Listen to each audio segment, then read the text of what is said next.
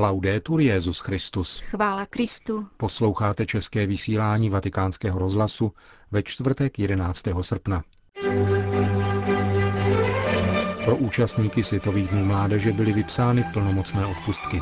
S širšími souvislostmi archeologického odhalení hrobu svatého Filipa nás v druhé části pořadu seznámí Johana Bronková.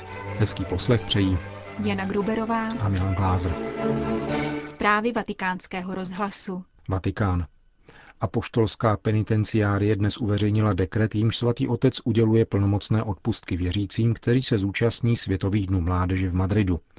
Kromě obvyklých podmínek udělení odpustků, jimž jsou spověď a účinné pokání, svaté přijímání a modlitba na úmysl svatého otce, se věřící musí se zbožností a pozorností zúčastnit některé části programu Světových dnů a jejich slavnostního zakončení. Částečné odpustky se udělují těm, kteří se budou ve dnech setkání mládeže, tedy 16. až 21. srpna, modlit za duchovní plody setkání. Odpustky mohou věřící získat pro sebe nebo pro duše v očistci. V 61 španělských diecézích dnes začíná bezprostřední příprava poutníků z celého světa na světové setkání mládeže v Madridu. Mládež z České republiky tráví tyto dny v Katalánsku, arcidiecéze Tarragona, která je předstupínkem k madridskému finále. Hostí také poutníky z Ekvádoru. Vídeň. Vídeňský arcibiskup kardinál Christoph Schönborn se včera setkal s vedoucími členy protestního hnutí Farní iniciativa – jak jsme již v našem vysílání informovali, toto združení lajků a kněží vypracovalo v polovině června výzvu k neposlušnosti, která požaduje po Římu již dlouho žádanou reformu církve.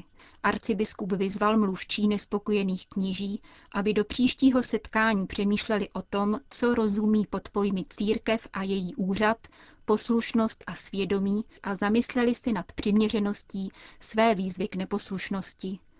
Řím. Vatikánský deník Osservatore Romano přinesl ve svém dnešním vydání obsáhlý nekrolog italského jezuity Roberta Búzy, který ve věku nedožitých 98 let zemřel v sero-italském Galaráte. Čtenáři zastav se, praví titulek nekrologu a pokračuje. Brouzdáš-li po internetu, vděčíš za to jemu. Používáš-li počítač ke psaní, vděčíš za to jemu. Čteš-li tento článek, vděčíš, vděčíme za to jemu tak superlativní ocenění významu zesnulého italského jezuity se zdá přehnané tomu, kdo nezná evoluci či genezi myšlenky, na jejímž konci je text zobrazený na počítačovém monitoru. Byl to právě otec Roberto Búza, lingvista a průkopník informatiky, nositel mnoha akademických ocenění i italského státního vyznamenání, který již v roce 1949 přesvědčil zakladatele americké firmy IBM, aby mu umožnil věnovat se počítačovému zpracování lidské řeči. Americký magnát Thomas Watson mu zpočátku nedůvěřivě odpověděl. Není možné, aby stroje dělali to, co po mně chcete. Chcete být ještě američtější než my? Nakonec však Watson přisvědčil a s úsměvem odpověděl, dobře otče, zkusíme to, ale musíte mi slíbit, že název naší firmy International Business Machines nezměníte na International Booza Machines. A tak se také stalo. Otec Bůza, ačkoliv byl vynálezcem a hlavně neúnavným dělníkem na poli informatiky, zůstal celý život v pozadí když byla roku 1965 publikována hypotéza tzv. hypertextu, který je klíčovým nástrojem pro internetovou komunikaci, přiznal její autor Ted Nelson ve svém článku, že byla objevena ještě před vynálezem počítačů. Otcem této myšlenky byl právě zesnulý italský jezuita. Téměř půl století jeho titánského pracovního nasazení na cestách mezi Pízou, Boulderem v Kolorédu a Benátkami přineslo 56 svazků o celkem 70 tisíci stranách. Prvním digitalizovaným textem na světě je kompletní dílo svatého Tomáše Akvinského, které zpracoval a digitálně zanalizoval zesnulý italský jezuita v 70. letech. Již roku 1990 vyšlo také jako první CD-ROM. Později se italský vědec a programátor věnoval také Bibli, kumránským spisům i Koránu. Roberto Búza vstoupil do tovaristva Ježíšova v roce 1933. Roku 1940 přijal kněžské svěcení. Během svého života poznal sedm papežů. Dva z nich, Pavel VI. a Jan Pavel I., byli před svým zvolením na Petrův stolec také členy jeho pracovního týmu při zpracovávání 118 knih svatého Tomáše Akvinského a dalších 61 autorů. Roberto Bouza měl jasnou představu o svém vědeckém odvětví. Mysl, která dokáže vytvářet programy, je zajisté inteligentní, řekl v jednom z posledních rozhovorů. Avšak mysl, která vytvořila programy, které sami dovedou psát programy, je na vyšším stupni inteligence. Kosmos je gigantický počítač, programátor je jeho autorem i tvůrcem. My Boha nazýváme tajemstvím, protože jej v zákrutech každodenních záležitostí nedovedeme potkat. Evangelia nás však ujišťují, že před dvěma tisíci lety se vstoupil z nebe. Otec Bůza nyní vykročil na setkání s ním. Konec zpráv.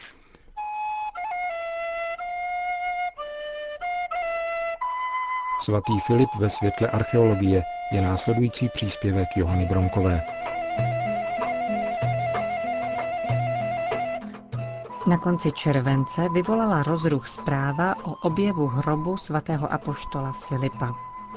Pokaždé, když archeologie vynese na světlo fragment dějin, co si prokazatelně autentického silně vystoupí proti tomu, co pouze věříme.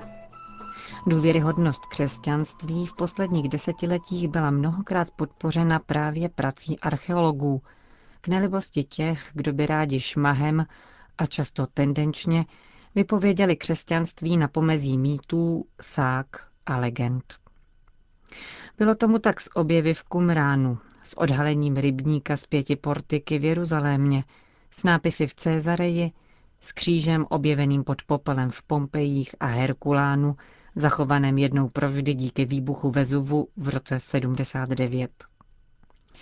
Všechny novozákonní spisy mluví o období nepřesahujícím čtyři desetiletí, obsahují celou řadu odkazů na místa a osobnosti, vzájemně si velmi dobře korespondují a lze v nich vysledovat odkazy o věřitelné v soudobých mimokřesťanských pramenech. Celá tradice je zakotvena ve velmi konkrétních faktech, nahony vzdáleným snůžkám fantastních dodatků a stranických interpretací. Někteří se přesto dnes domnívají, že skutečná víra je pouze taková, která zcela odhlíží od vnějších znamení. Ježíš ale nemluvil o slepé víře. Nýbrž blahoslaví ty, kdo v pokoře rozpoznají jeho přítomnost ve znameních, která mají k dispozici, a uvěří důvěryhodným svědkům. Taková je víra církve. Pokud na to rezignujeme, musela by víra spočívat ve statickém rozhodnutí, záležejícím zcela a jedině na jednotlivém člověku. První hlasatelé přece byli očitými svědky události, protože je to Bůh, kdo se zjevuje člověku.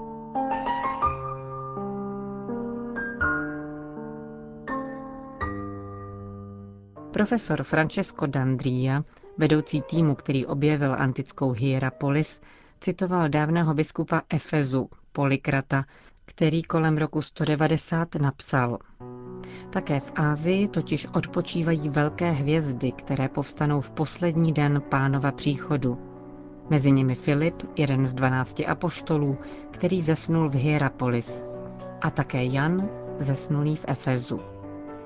To, co bylo napsáno na konci druhého století, pro nás nyní potvrzuje archeologie jako výsledek trpělivé práce zahájené už v roce 1957 díky profesoru Turínské polytechniky Paulu Verconemu, který jako první přišel s hypotézou existence Filipova hrobu na místě, kde byl posléze nalezen.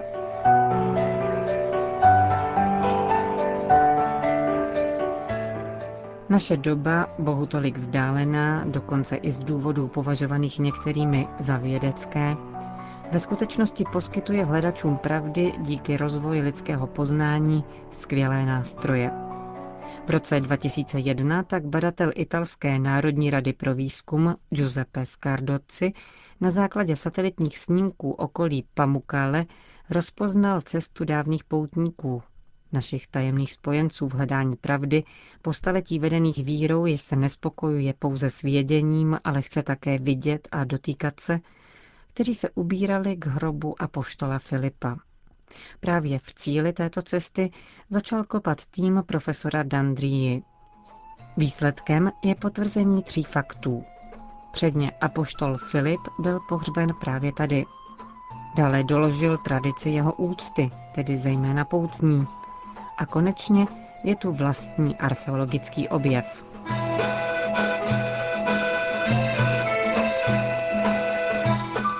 Filip pocházel z Betsaidy v Galileji.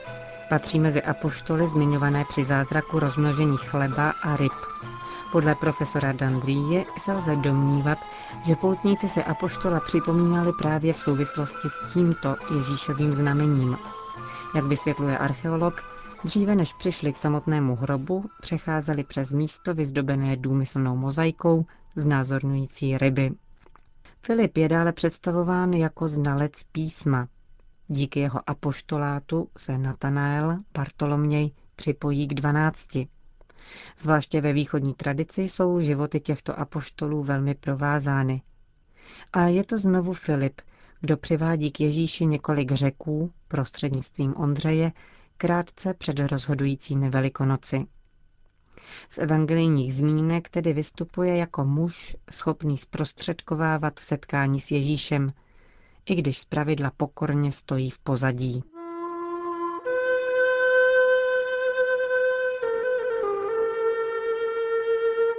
Tradice říká, že Filip hlásal v Sýrii a Frígii.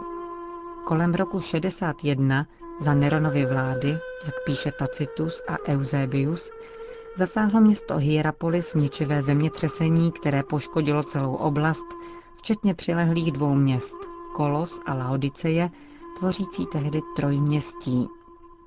Laodicea byla jednou ze sedmi církví, o nich čteme v Janově Apokalypse – do Kolos pak píše list apoštol Pavel ze svého římského vězení, tedy někdy kolem roku 60.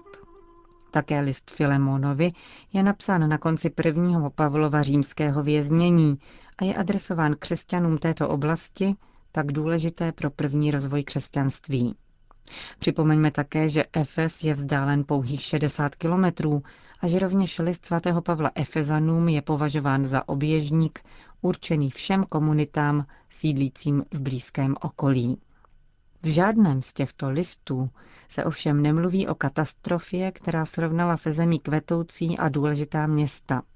A zároveň podle některých geologů byla důvodem k vytrysknutí proslulých teplých pramenů, typických pro okolí dnešního Pamukále. Lze to považovat za další z důkazů, že všechny tyto listy vznikly před tímto zemětřesením? V každém případě Filip zemřel v Hierapolis. Podle některých za času Týta na přelomu 7. a 8. desetiletí, podle jiných už o 20 let dříve, krátce po zemětřesení ve Frigii, v kontextu Neronova pronásledování, s nímž mohla souviset apokalyptická proroctví a které rozhodně stály život Petra i Pavla a o několik let dříve, nicméně také za Nerona, rovněž Jakuba mladšího.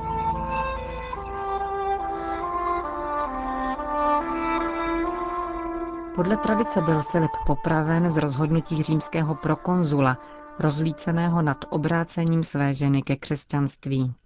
Tuto konverzi lze spojit se zprávou o uzdravení ženy uštnuté hadem. Jeden z pohanských kultů rozšířených v této oblasti uctíval právě ohromného hada. Filip zemřel kamenován a ukřižován. Můžeme doufat, že otevření hrobu přinese nějaké další informace – Lze ale očekávat, že otevře další otázku o místu uchovávání jeho ostatků. Je totiž známo, že relikvie svatých apoštolů Filipa a Jakuba mladšího byly v 6. století za papežů Pelágia a Jana III. přeneseny do Říma a uloženy v bazilice k tomu účelu vystavěné. Přestavený chrám dnes nese dedikaci 12 apoštolům. Nelze tedy vyloučit ani to, že hrob v Hierapoli byl už kdysi otevřen a že apoštolovi ostatky skutečně odpočívají v Římě.